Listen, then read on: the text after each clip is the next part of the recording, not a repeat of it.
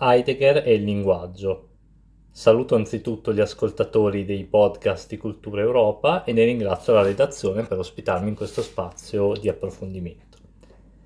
Mi chiamo Iannelli Alberto e sono il fondatore del portale orizzontealtro.it, un luogo in cui cerchiamo di perimetrare un templum interpretativo differente rispetto all'occorrenza evenimenziale dell'oggi e lo facciamo anzitutto ridando voce a tutte quelle autoritates passate, non solo d'ambito filosofico, che nell'orizzonte odierno, da dove definito auristo o indistinto, l'orizzonte ovvero dell'uno compatto che non ammette alcuna posizione di eccezione rispetto al proprio perimetro, vengono vie più ostracizzate o silenziate proprio per la loro eccentricità ed eterodossia contro eh, la cui elevazione ed alterità il tracciato che ormai è globale dell'ortodossia e del politicamente corretto anche teoretico digrigna i denti eh, quanto la volontà niciana rispetto alla pretesa del passato di porre sé giacché immodificabile.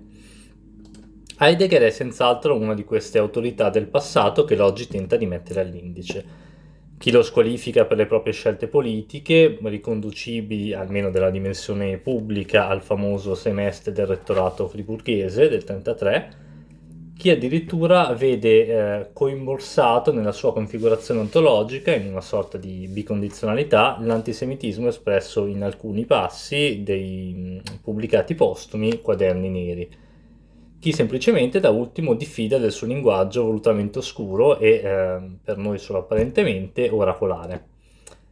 Noi riteniamo invece, detto parenteticamente, che le prime due posizioni sorgano da pregiudizio e fastiosità politica, la terza, ugualmente da rigettarsi, da semplice incapacità ermeneutica. In questo primo podcast mi soffermerò sulla conferenza di Esprache in linguaggio, tenuta nel 1950 e poi raccolta in una silloge che sarà pubblicata in Italia nel 1973 da Ugo Mursia, curata da Alberto Caracciolo, col titolo In cammino verso il linguaggio. L'interrogazione dell'essenza del linguaggio rappresenta infatti, secondo noi, uno dei campi speculativi più fertili dopo la cosiddetta svolta, ovvero eh, della stagione di riflessione che consegue a essere tempo. Opera del 27 e pressoché unico lavoro sistematico del pensatore svevo, che ne iscrisse la speculazione, a nostro avviso con troppa superficialità, nel perimetro dell'esistenzialismo in questo orizzonte infatti l'oggetto di indagine è rappresentato dall'esistenza umana che non concede, per dirla con Sartre, antecedenza alcuna all'essenza. Non è questa la sede per elevare l'incontradittorietà di questa celebre affermazione sartriana. Um, l'esistenza precede l'essenza. Non di meno, già al tempo di Sein und Zeit, Heidegger definì così l'esserci, ovvero il Dasein, quell'ente determinato specifico che è l'esistenza umana. L'esserci è quell'ente nel cui essere, cioè nella cui essenza, ne va del proprio stesso essere, ovvero l'esserci ha per fondamento l'interrogazione di senso e l'inquietudine angosciosa che ne consegue circa il proprio fondamento. Ecco che, essendo effettivamente l'uomo l'ente che si interroga sull'essere, eh, sul suo proprio essere anzitutto, è l'uomo, o piuttosto il suo esistere, che va anzitutto indagato. E dunque già all'essere che Heidegger punta nell'analizzare l'esistenza umana e già nel 27. Heidegger infatti fu un ontologo, l'essere e la relazione tra essere ed ente, e qui elettivamente tra l'essere e quell'ente particolare che è l'esistenza umana, rappresentano da sempre il suo campo di indagine, che noi riteniamo l'originario e il più degno. All'interno di questa relazione tra essere, ente ed esserci, cioè l'esistenza umana ancora, si scrive la speculazione sul linguaggio. Il linguaggio parla, il linguaggio è la casa dell'essere, è al linguaggio che va lasciata la parola. Con queste affermazioni, certamente se non sconcertanti, quantomeno percepite come eccentriche nell'orizzonte dell'oggi, in cui il linguaggio il pensiero che ne medita l'essenza è ostaggio delle scienze linguistiche o addirittura delle neuroscienze, Martin Heidegger apre la discussione che tenta una localizzazione dell'essenza del dire. Noi riteniamo questa conferenza fondamentale poiché dischiude un adito privilegiato alla soglia del negativo e alla di essa antecedenza eh, fondativa. nonché, come vedremo, al modo autentico del suo darsi, autentico ovvero apofatico, cioè per via di negazione o contraddittorietà. Parlando del linguaggio, o piuttosto con Heidegger ascoltandolo, ponendoci in cammino verso il suo dire, il negativo si farà evento, essere, suono e parola o dolore. Il linguaggio è connaturato all'uomo. L'uomo è animale razionale, dunque anzitutto semovenza loquente. Humboldt e Aristotele perimetrano apparentemente, seppur da differenti prospettive, ogni possibile altro dire storico ed eziologico sul linguaggio, ogni possibile localizzazione della sua essenza, che non dimori esclusivamente ed delettivamente presso l'umano, quale sua facoltà. Resta da riflettere ancora una volta, come al tempo di essere tempo, eh, che cosa significhi l'uomo. Ed è proprio rivolgendo la prospettiva che conrela uomo e linguaggio che Heidegger principia questa sua riflessione. L'uomo non parla attraverso il linguaggio, bensì è il linguaggio a parlare attraverso l'uomo, suo pastore in perenne ascolto con rispondente.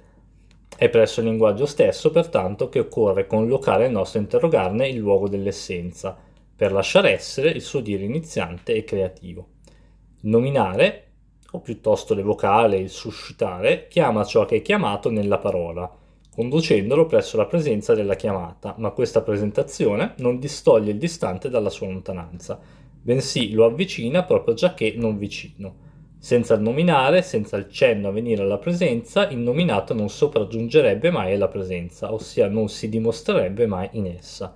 Non pertanto è questo stesso presenziare, ugualmente entificare, che consente al chiamato alla presenza di permanere presso la lontananza dalla presenza. Significa ciò forse che ante la chiamata il chiamato dimorava già presso la non presenza, cioè nella lontananza, e che la chiamata fa sì che vi permanga, quasi che senza la chiamata si perderebbe nella lontananza, allontanandosi da essa? È così in verità, ma non di meno occorre comprendere che cosa significhi sussistere, cioè vigere, essere, nella negazione della presenza e cosa implichi il permanervi. Dimorava forse già come una presenza, ovvero dimorava eh, così come esso è e si mostra di poi nella presenza, in modo che il presenziale ne rappresenti semplicemente una trasmutazione di luogo, dal luogo ovvero della non presenza al luogo della presenza? Certamente no, proprio perché il chiamare presentativo non sottrae la lontananza al chiamato, ma al contrario è precisamente questo cenno di chiamata a consentirne il permanere nel lontano. Dobbiamo dunque intendere la chiamata come una duplicazione del chiamato, che per una parte si porta nella presenza e per un'altra parte, per un'altra parte permane nella lontananza? Diremmo ugualmente no, poiché se è la presentazione a mantenere nella lontananza il chiamato, senza essa o ante essa, il chiamato non potrebbe essere nel distante. Ciò che già e da sempre è presso qualcosa non ha bisogno di alcuna azione per permanervi. Se quindi è la chiamata la presenza che mantiene nel lontano il chiamato, il chiamato non può essere già presente presso la non presenza come e già che presenza, e la chiamata non può essere una conduzione dall'assenza alla presenza. Inoltre, il permanere qui non può avere un significato differente dall'assenza di cambiamento, dalla continuità, dalla stasi, già che è in conseguenza di un'azione, di un evento, che detto peculiare permanere si realizza e concreta, si fa appunto presenza e atto. Bene, se il chiamare presentifica fa essere presente, cioè semplicemente fa essere il chiamato, conferendogli dimora presso la lontananza, allora il chiamato non può essere presso la non presenza, ante la chiamata, se non come nulla. Ma essere come nulla significa non essere e non essere affatto alcunché. Allo stesso modo, se è la presentazione a consentire il restare presso la lontananza di ciò che è condotto alla presenza, allora il permanere principia dalla chiamata se e fin tanto che qualcosa è chiamato alla presenza, esso può stare presso la lontananza, può appunto permanere in essa. Pertanto, il chiamato non era presso l'assenza di presenza, poiché eh, qui non vi è presente come mm, attualità, come essente, già mh, mm, ridotto uh, in questità e in identità, alcun chiamato o chiamabile il chiamato va verso l'assenza di presenza, ugualmente presso la lontananza in sé, e vi permane, in seguito alla chiamata presso la presenza.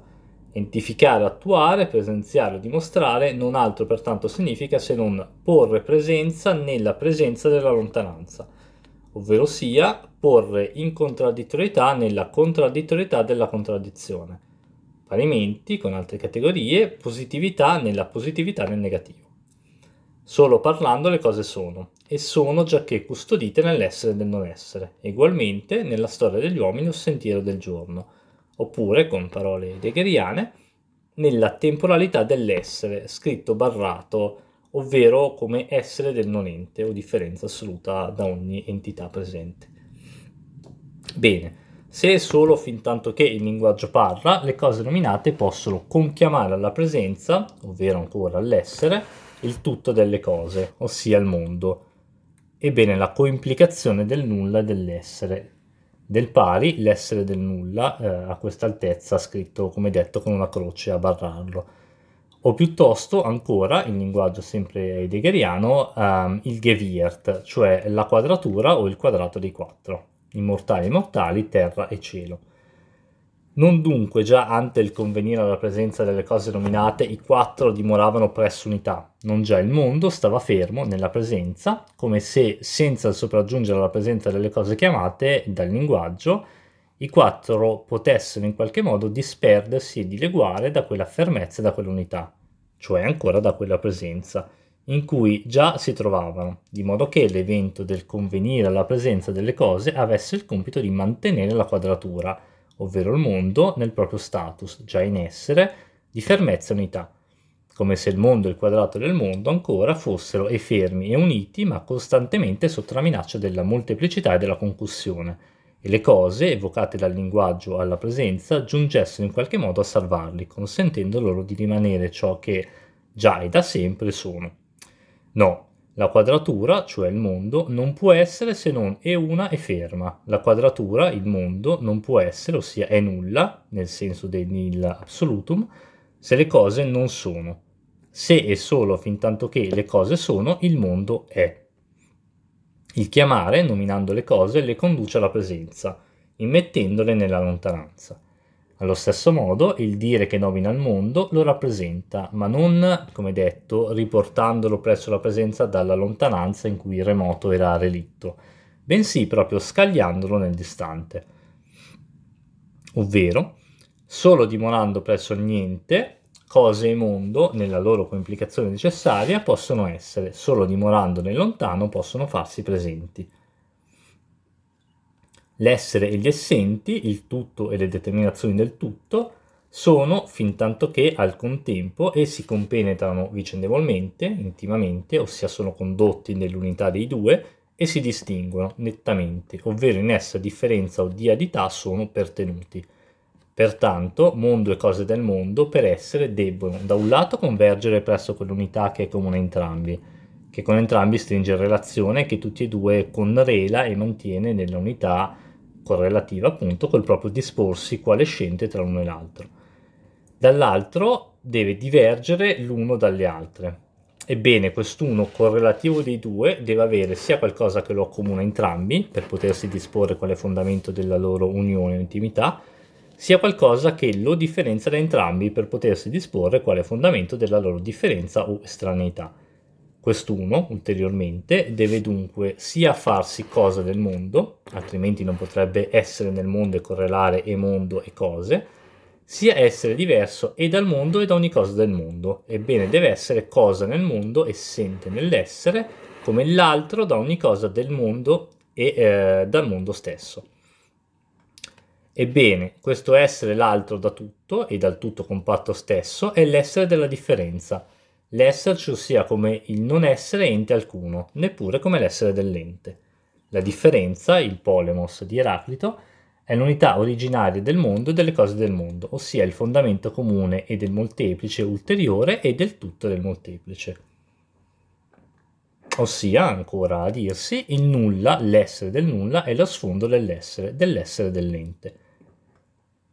Certo, concludendo, l'uomo per Heidegger, come è noto a partire dalla lettera sul, sull'umanismo del 1947, non è il padrone dell'ente e l'essere, barrato o inteso come non ente, non è nella disponibilità utilizzante dell'uomo, come qualsivoglia semplice presenza.